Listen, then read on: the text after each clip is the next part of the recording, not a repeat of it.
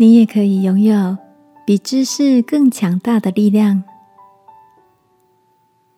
晚安，好好睡，让天父的爱与祝福陪你入睡。朋友，晚安。今天的你有什么新鲜的事情吗？你听过出生在文艺复兴时代的法国天才布莱兹·帕斯卡尔吗？布莱兹从小就对数学很有兴趣。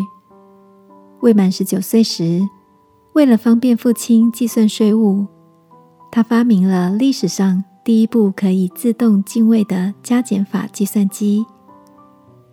这个发明也算是现代电脑最早的启蒙。从小就被称为神童的布莱兹，才华洋溢，在数学、神学、文学，甚至是气象学和流体力学等等领域，都有杰出的贡献。虽然学富五车，但布莱兹在成为基督徒之后，曾经有感而发的说：“一滴爱胜过整座海洋的知识。”这个感触让我想起耶稣说过的一个小故事：有个犹太人要到耶利哥城去时，落到强盗的手中，被打个半死。陆续有地位崇高、熟悉圣经知识的祭司和利未人看见了他，却都见死不救。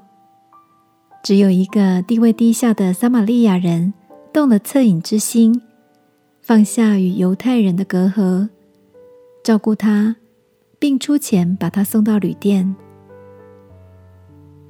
亲爱的，天父所看重的，并不是人的地位和知识，而是我们是否有一颗愿意爱人的心。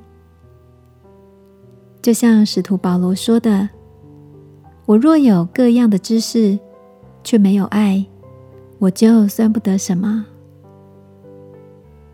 今晚，让我们来到耶稣面前，感受他的爱，也求他赐给我们一颗愿意爱人的心，好吗？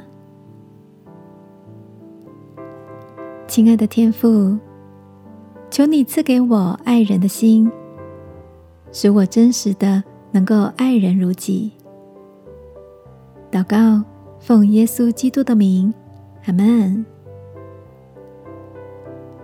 晚安，好好睡。祝福你在爱里满足。